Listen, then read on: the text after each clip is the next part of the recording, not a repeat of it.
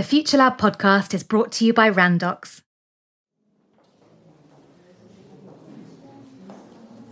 If we went to an art museum and we were walking around huge pieces of art, if I covered one in brown paper and I say, What's going on in this picture? Well, you'll not be able to see anything or, or tell me. If I say, okay, you can pluck 10 holes, you might be able to see a glimpse of colour, but you've no idea what's going on in the image. And until I let you pluck another 30 holes, and another 20 holes, and another 50 holes, you start to reveal what the image is of and what is going on in that painting. You can't look in isolation. That is the future of healthcare. Welcome to the Future Lab podcast where I'm bringing you the stories behind the technological innovations taking imagined visions of the future and turning them into a present day reality. I'm Lucy Johnston. I'm the curator of the annual Future Lab Live exhibition at the Goodwood Festival of Speed, and I study the impact of new technologies on industry, society, and the world around us. In this podcast, I'm meeting people who are tackling the biggest problems facing planet Earth and using technology to change how we live our lives. In this episode, Bodies of Data. You've got teams of people looking at banks of data. It has a missing link in the chain, which is to have that human data component of it. The future of healthcare is all about easy access to personalised data. Really, it's you know Star Wars stuff.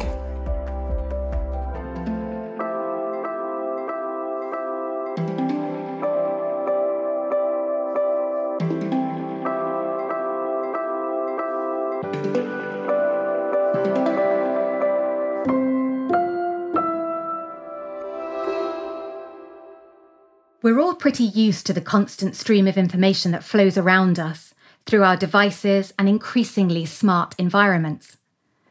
And we're aware of the potential of using these analytics to make decisions, avoid mistakes, and optimize everything we do. But what about the data that flows through us? Many of us plug into wearables on a daily basis, but could we be making better use of the wealth of invisible information our bodies hold? What if we treated ourselves more like a data source? To understand ourselves in greater depth, to make better, faster, and more efficient decisions, and harness our body's data in beneficial new ways. The way I view technology uh, that we have around us, whether it's smartwatch or whether it's a camera, it's the same way as we function as humans. There's a bunch of sensors, there's a brain that processes, and then there's a series of actions that we choose to take or don't. Gawain Morrison is Belfast born and raised, with a long beard that sits on his chest in a neat plait. He's a brilliant brain and a big personality, and signs off his emails to me with all the beard. He's had a pretty amazing journey so far, starting in entertainment and ending up right at the cutting edge of exploring how data can teach us so much more about ourselves. We first crossed paths a while back because of his work in an area called empathic technology. Empathetic or empathic AI is really that a machine can understand how you feel. You might think empathy is one of the most human faculties. But in Gawain's line of work, it seems the machines are starting to catch up with us. It's the same as we do it from human to human, where we're reading the signals from them, whether it's their movement, whether it's their voice, whether it's whether they're looking at you or not. All of this data is all being processed in real time by us as individuals to determine whether the person we're talking to has empathy for us or really just couldn't care less. Increasingly, machines are being developed that can interpret the signals our bodies emit to determine our state of mind. When the intelligence of modern technology meets the ability to interpret human feeling and emotion, all kinds of possibilities open up. In this episode, we'll hear how empathic technology can help elite athletes achieve incredible feats. How it'll lead to step changes in road safety once it makes its way into all of our cars. and how it'll be used to create immersive experiences that will change the worlds of cinema, gaming, and virtual reality. The potential applications are still at fledgling stage as the technology matures and new opportunities present themselves. But for Gawain, it's already been quite an adventure. It all started back in Belfast, where he was a king of nightlife, running club nights in the city. I had a record label for a bit, t shirt company, film production, and that sort of journeyed us to where we started into doing more immersive experiences. We produced the world's first music embedded geolocative app for Belfast music because we've got such a rich heritage of music here. And you could go on a tour and go to different parts of the city with the app and find out more about uh, some of the artists, what they had done there, and play a bit of the music from it. Gawain and his company did the same for Literary Belfast. And from there, they started experimenting with how technology and media could be blended to create new experiences. We were really looking at how to create proper immersive experiences, and it was the time of alternate reality games and transmedia and all this stuff where people were looking at how to go outside the screen and use the devices in people's pockets. That's when they came up with a whole new idea which was to use human data and human body data biometrics to be able to have uh, as controllers to a cinematic experience. We were lucky enough to get funding from the Arts Council and Northern Ireland Screen here to be able to produce that. And that was the world's first emotional response horror film. The idea was to dial up the fear factor to new levels by monitoring viewers' physiological responses to the horror and dynamically inserting different elements of story and sound to push their responses even further. We premiered that in South by Southwest. One of the people Gawain worked with on the film was Professor Ben Knapp. Who was working with biometrics, and he had developed his own sensor to be able to capture galvanic skin response and heart rate. This galvanic skin response, skin conductance, was a very good proxy for stress and so being able to measure that in real time in the milliseconds meant that you could see when people were really scared or not. The team wanted to work out what type of content would trigger the biggest physiological responses. We did some cool experiments with different types of clips with funny stuff and uh, scary stuff and disgusting stuff to see what was the genre we should probably go for in terms of writing a short film for this. It was basically boo moments and tension that got the heart going and got the body and physiology going. The 10 minute film they produced, called Unsound, depicted a widow alone in a house with an apparent intruder. Audience members were hooked up to electrodes that measured physical responses like heart rate and sweat, allowing the narrative to be changed dynamically based on how the audience was reacting and we had a subsonic frequency that make your skin crawl if you weren't scared enough. It was brilliant to watch the biometrics in real time as everybody was sort of going, creeping out, but didn't really know why. In fact, one of the most fascinating discoveries they made was how important audio is to induce fear in an audience. Some guys in the Sonic Arts Research Centre in Belfast here have this full surround sound space where they do audio experimentation and performance. It's a proper use of all of the speaker arrays. Kind of feels like it's peeling your head away and you can hear the audio everywhere. There was a medical video that we had done where it was a proper operation cutting open the arm and you could see the tendons inside and stuff, but it was totally mute. And it was staggering to see how much the audio really added to the disgust of the thing and it shone a light on the fact that actually we could probably shoot quite a lot of content but play about with the audio and the audio would be a lot more visceral and be able to stimulate an awful lot more response in terms of having variations and that's what we ended up doing. In each showing of the film, the soundscape was unique, built dynamically throughout the screening based on the physical responses being recorded from live viewers. This was a new type of cinematic experience that no one had ever tried before. They'd found the tip of the iceberg. Then they started diving deeper. Gawain got talking to Red Bull about how they could use this technology to do something brand new of their own. An immersive experience that would plunge audiences into the mind and body of an extreme sports athlete. We figured that if you could gather all the data, the context data and the human data, and process that for emotional data, and then broadcast that with the content that is already being shot so you can see the context of where they are, what they're doing, why they're doing it, and what challenges they're overcoming to be able to do these extreme things and see what the physiology and the, the cognitive state is doing at the same time. This would be unbelievably insightful to the coaching team and the athlete themselves and have the benefit of that, but also for the audience to be able to see they decided to use virtual reality, shooting in 360 degrees and drawing on the full visual, sonic, and physiological perspective of the athlete. We end up calling the project the Hero Feeling. They chose to focus on an event that takes place in Northern Ireland each year a mountain bike race called the Red Bull Fox Hunt. All the riders start at the top of a mountain. There are thousands of mountain bike riders that all set off all at one go, and whoever is the fastest and best mountain biker at the time, they set off last. The aim is for the guy at the back to try and get past everybody and finish first. And it's insane. Gawain and the team worked with some of the mountain bikers to record their experience doing the fox hunt, taking in as many data streams as possible. They measured the obvious things like heart rate and ECG. But then they went further. We had the skin conductance of hands, we had breathing rate, and respiration, and then we were getting all the altitude information. We were mics on the bikes for different audio that you could get and tilt.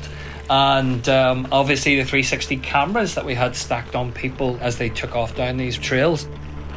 Gawain's goal was to immerse the audience in every emotion and every physiological reaction a cyclist experienced while racing the trail. Seeing, feeling, and hearing the race through the eyes, ears, and bodily responses of a professional cyclist in real time. Now, instead of just watching an athlete perform and marvelling from a distance at their capabilities, Gawain had created technology that could act as a translator of empathy, giving the audience a physical experience that mirrored what the athlete was feeling. Getting to the point where they can make this happen took a lot of research. They trialled the technology on zip lines, off road racing, tandem jumping, and stunt plane flying. They had to work out whether it was even possible to record emotional data in this way. There's a guy called Dr. Gary McKeown from the Queen's School of Psychology here in Belfast, and he had suggested that actually what we need to do is have a novice and somebody experienced do something that is uh, exactly the same at the same time. Because what we would see then was what were there differences in the physiology? Was there differences in the way the cognitive load was processing and dealing with this? Or, or was it just freeform and random and we might never be able to record this kind of data? So that's when Gawain volunteered to be a passenger in a series of stunt plane rides, experimenting with recording physiological and psychological data, building a detailed emotional picture of the experience from the perspective of one novice and one experienced participant. All in the name of research, of course. In the anticipatory phase, I'm absolutely hacking myself. I'm going, this is going to be but buzzing at the same time. And he's done this so many times, he's just jumping in and he's buzzing off the fact that I'm cacking myself. And he knows that he's going to do multiple barrel rolls and really push it out for me. He's constantly talking to you to check that you don't throw up in the back of the plane. You want, are you all right? Are you all right? Shall we go again? Are you all right? Because he doesn't want to have to clean it off when we get down. When they looked at all the data they'd collected, they could see the whole experience laid out in the peaks and troughs of the graphs measuring each metric. It was fascinating. It was absolutely fascinating because getting ready to come into the experience, so it was interpreting and feeling, oh, something's coming, getting ready for it. Then it was the actual thing itself, and then there was to come off it. And that cycle happened. But the body metrics in my particular stunt plane one, we phased. We completely phased in terms of the physiology that were going on. Gawain and the pilot's emotional journey through the experience drew the same shapes on those graphs. his heart rate was going about 20 to 30 beats per minute faster, but the motion and the movement was virtually exactly the same. The pilot's heart rate was higher because of the physical exertion of flying the plane. But a combination of his experience and cognitive load and being in control helped him be able to manage the whole thing. It was a real insight to physiology and cognitive load being so interwoven for those that are specialists in what they do. So they discovered that by measuring multiple streams of biometric data at once, it was possible to build a real time picture of a person's emotional state during an experience.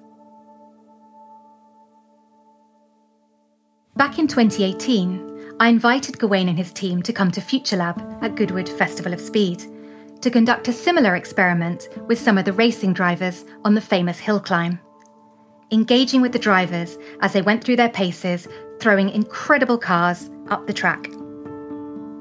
In this context, they found a really fascinating additional element in the cycle of physiological responses the drivers experienced. That same anticipation, do it and come down, happened.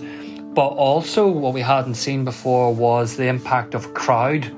Because as they came up the, the hill climb, whenever they came to the point where they were looking at where the bridge was that we are going to go under and the, the stands on either side where all the people were, all of a sudden there was this spike came up so you could see where they got an adrenaline kick because now there was an audience viewing them as well and that was a really interesting insight and it was something that uh, Gary McKeown the psychology guy at Queen's had suggested might happen and then we saw it happen so it was, it was lovely to see the, the different impacts and how a good sports person has an awful lot of psychological thinking to do. Can they handle the pressure of a crowd or can they not? Uh, can they deal with the, the exertion of the moment or not? You know, and that, that probably separates the super elite from the good. This kind of data can be used by coaching teams to chase those incremental improvements that can make all the difference between clinching a win or not. When we did the Goodwood project, one of the guys explained it perfectly. He goes, You know, we've got all of this technology, all this data from the car, and you've got teams of people looking at banks of data but it stops dead when it comes to the person in the car. We don't have any data on the individual in the car. We don't have any data on the anticipation to the point of getting in the car, the race itself, anything that's impacted them. It has a missing link in the chain, which is to have that human data component of it. And that kind of information would be really useful for the coach and the training staff to be able to try and align sleep, food, psychology, emotion, all these things. It's clear that plugging into all this biometric data can be very powerful. But as we know, with great power comes great responsibility. There's lots of people want access to the data, and it's the person who's giving it. So the the sports person has to be comfortable in doing it. The next people that benefit, if you think of it in concentric circles, will be the coaching staff and whoever is the sponsor team that own this to be able to get the person onto pole position and win the races. That's the first layer of concentric circles, but then there's the people around that, the broadcast, the audience, the people who want to consume this data and this knowledge and this insight. And people would love to have that. The broadcasters would love to have these extra components, whether it's broadcasting to a second screen, whether it's out live on the TV or the bars or whatever. But interestingly, within that, once you start to see the insight to this, if somebody is having a bad day or they're having a bad season or they're really just not in the game or something's happening, their value as an individual within that team, within that brand drops. Or the agent that's trying to negotiate their transfer, coming up to a transfer window, is going to have a nightmare. So, this kind of data can also be used in ways that are unintended or detrimental to individuals raising questions, as matters of data collection often do, about privacy and liberty. There's a whole raft of ways this could be used, and each of them should probably need to be reviewed through the lens of who owns it, who benefits from it, who abuses it. And I think that's the same for any way that this kind of interaction data should be used. When Gawain first started creating empathic technology using biometric data, he was pretty much motivated by the fun he was having doing it. It wasn't until a run in, just after the horror film premiere at South by Southwest, that he began to think about the big picture ethics of what he was doing. It was myself, Ben Knapp, and a guy called Miguel Ortiz. The three of us flew out to go to South by Southwest. I was obviously there as a producer, a film producer, and so we were all out celebrating that night and get a few drinks in. I was at the bar, and this lady was talking to me about the project, and she was a media lawyer and lived in San Francisco, and she basically really freaked out at the whole idea of the thing. And I was there thinking, hey, we've cracked a whole new form of entertainment. This is going to be cool. Look what we're able to do. Think of all the messing you could do with people's heads and playing with audio and film and second screen stuff. And she was going, but this is horrific. This is horrific. Uh, you are Oppenheimer. You're the creator of uh, destruction. If this thing then goes from where you've built it on out, uh, these systems could be everywhere, reading everything, doing everything, manipulating us, controlling us. Gawain had essentially helped create a whole new type of personal data. Data which could, in theory, be tracked, collected, and used in contexts way beyond the sports and entertainment realms he was playing in. I hadn't thought of it like that before. In the moment, he admits he was quite blase about it. Ah, oh, not a chance. That's ridiculous. Sure, I'm just a film producer. We're just doing cool stuff with media, and other people stop that happening. But as this technology has progressed, as we've spent our time in this space over the last 10 years, it very much has stuck with me, that comment, and led us to be very, very vocal in data is people's data. It is their right to own that data, and you should ask for it in those interactions. And we must have, if not standards, legislation and a lot of conversation about this. Gawain later connected with Brett Solomon, the director of Access Now, a non profit that works to defend and extend people's digital rights around the world. And through Brett, he met John Havens, director of the IEEE Global Initiative for Ethical Considerations in Artificial Intelligence and Autonomous Systems. Gawain and John started working to set up similar ethical standards for empathic technology. We talked back and forth for a year to 18 months about what this could look like, and we then set up what's now P7014. There are 13 other standards we've been working on, but these, this is the 14th one. And it was a standard for ethical considerations in emulated empathy in autonomous and intelligent systems. A nice mouthful, obviously flows out easily. The premise of these standards is to create limitations, boundaries, and accountability for people building machines that gather information about our emotions. And that's across the whole of the ecosystem, whether that's you conceptualizing it, whether it's you researching it, whether it's you productizing it, or creating services with it. Nowadays, Gawain also speaks to people about the importance of consent and data rights, which matters because empathic technology is only going to become a bigger part of our lives. Cars for meeting the NCAP safety standards across Europe by 2025. It's to be mandatory for driver monitoring systems to have capacity to understand if somebody's falling asleep or whether they're distracted. So their natural go to is a camera but there's a lot of investment going into other kinds of technologies, whether it's biometric radar that pings the skin uh, to try and measure your heart rate and your breathing rate. And in the smartwatch markets for fitness and health, the first place is looking at sleep, then they start to look at stress. So now we're starting to get an expansion just beyond going, hey, I'm doing step count. No, I'm getting heart rate is now. Oh, now I'm looking at your general well-being and different insights we can derive from this data, that will only increase as you get better battery life, as you have more sensors go into these things. In all of these, a single data stream is valuable, multiple data streams is insightful.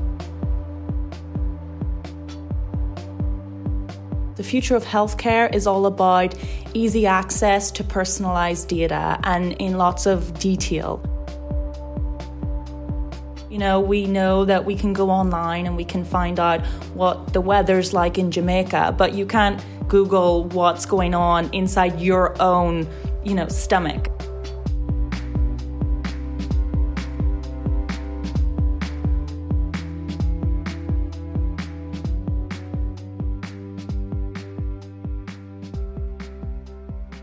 As Gawain touched on, Healthcare is one of the main areas where accessing more and better data has the potential to radically impact our lives. It's why people wear fitness trackers, why they let their phones monitor sleep, step count, and heart rate. Having all the information to see the full picture of your health, that's a game changer. As scientist Katie Coyle explains it, if we went to an art museum and we were walking around huge pieces of art, if I covered one in brown paper and I say, What's going on in this picture? Well, you'll not be able to see anything or, or tell me. If I say, okay, you can pluck 10 holes, you might be able to see a glimpse of colour, but you've no idea what's going on in the image. And until I let you pluck another 30 holes and another 20 holes and another 50 holes, you start to reveal what the image is of and what is going on in that painting. You can't look in isolation. That is the future of healthcare. By now, you've probably noticed that this podcast series is sponsored by a company called Randox. I visited them quite a few times over the last few years, and every time my mind has been blown by the vision they have for the future of healthcare and the scale and speed at which they're innovating. They really are inventing the future, every day. For this episode, I wanted to spend a little more time with them, talking about the work they're doing because one of their main areas of focus is increasing the amount of data each of us can access about our own health. And finding innovative ways to analyse that information so that we can actually see those vital microscopic signals we are constantly sending out that tell us exactly what's going on inside our bodies. Here's Katie Coyle, Principal Scientist on the Randox Health Team. I joined after I had spent some time in Switzerland doing a chemistry PhD. Katie really loves chemistry. A self professed nerd, I would recommend that anybody contemplating what should they study at university, if you can in any way study chemistry, that's what you should do. Everything in the world is just linked to chemistry and physics. Katie joined Randox nine years ago to work on what a new vision of healthcare could look like. So here's what the company set out to do. They knew that blood samples contain a huge wealth of data about our bodies, information that can be used to diagnose suspected health conditions as well as to monitor people's health long term. But they wanted to revolutionise the way patient blood samples are tested. To do that, they developed a tiny piece of technology that lets them do more with a single blood sample than has ever been possible before hundreds and hundreds of pieces of data about the health of your whole body. Teams of scientists then look after the mathematical algorithms that can interpret what do these patterns of data mean and report that back to you really efficiently. The technology is called a biochip, and it's a complete rethinking of how we can gather data from blood samples. The process we have now is pretty inefficient most tests are performed using their own dedicated reagent. So, for example, if you're trying to test cholesterol, you have a, a, cholesterol reagent. It reacts and you get a certain reaction that you can then monitor. This is David Martin, one of the senior managers at Randox. He's been at the company for over 30 years, so he's seen the biochip go all the way from concept to realization. In the case of the biochip, uh, we do all these tests collectively on the surface of a chip. The chip itself is a small ceramic chip, perhaps the size of a fingernail, so it's very insignificant. But we have developed technology to attach antibodies, to attach DNA, all sorts of biomarkers onto the surface of that chip. One of those chips has multiple test sites on its surface, upwards of several hundred in some of the chips that we're developing at the moment. So that's a single ceramic chip the size of your fingernail that can be used to test potentially hundreds of data points. And before you freak out, no, it's not inserted into the body, it's just a tiny tile that stays in the lab. But they're all on very specific locations on the surface of the chip. And whenever you add your sample, whatever's in your sample comes into contact with all of those test regions and ultimately can be linked to a light reaction or to get technical for a second, a chemiluminescent signal. and the intensity of that chemiluminescence can relate to the concentration of the particular drug or the particular protein that you're trying to measure. A specialised camera then detects the output of the signal. You're generating potentially multiple sets of data at the same time using the same sample. Whenever I visited the Randox laboratory, it's always amazing to see just how fast the teams are evolving this technology. And the potential makes my head spin. It's clear that what Randox are doing has the potential to change the lives of patients and clinicians in a big way.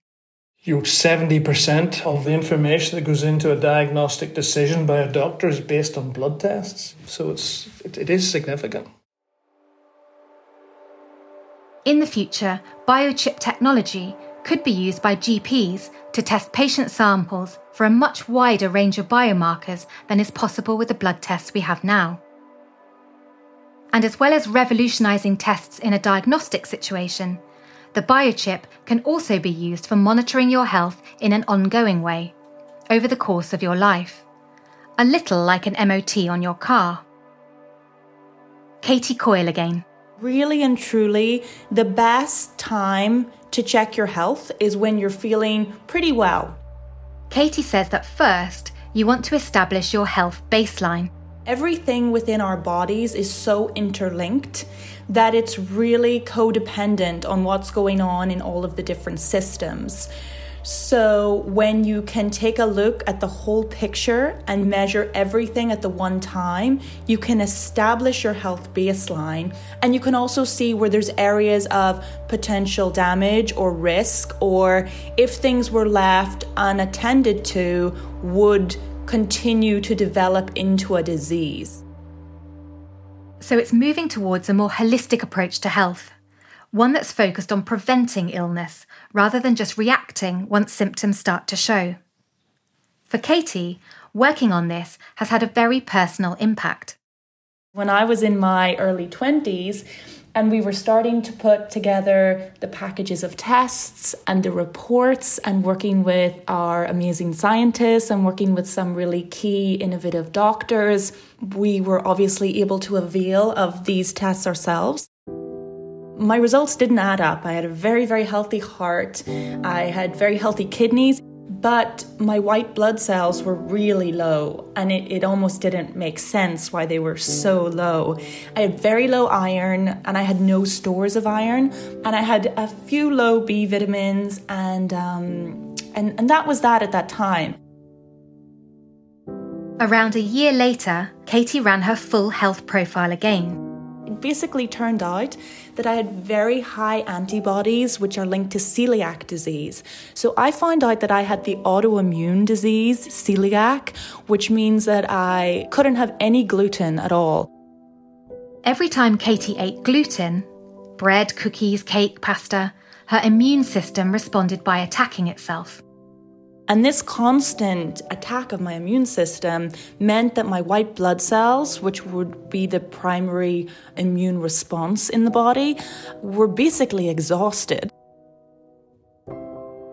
And they were just so depleted that they were seriously low.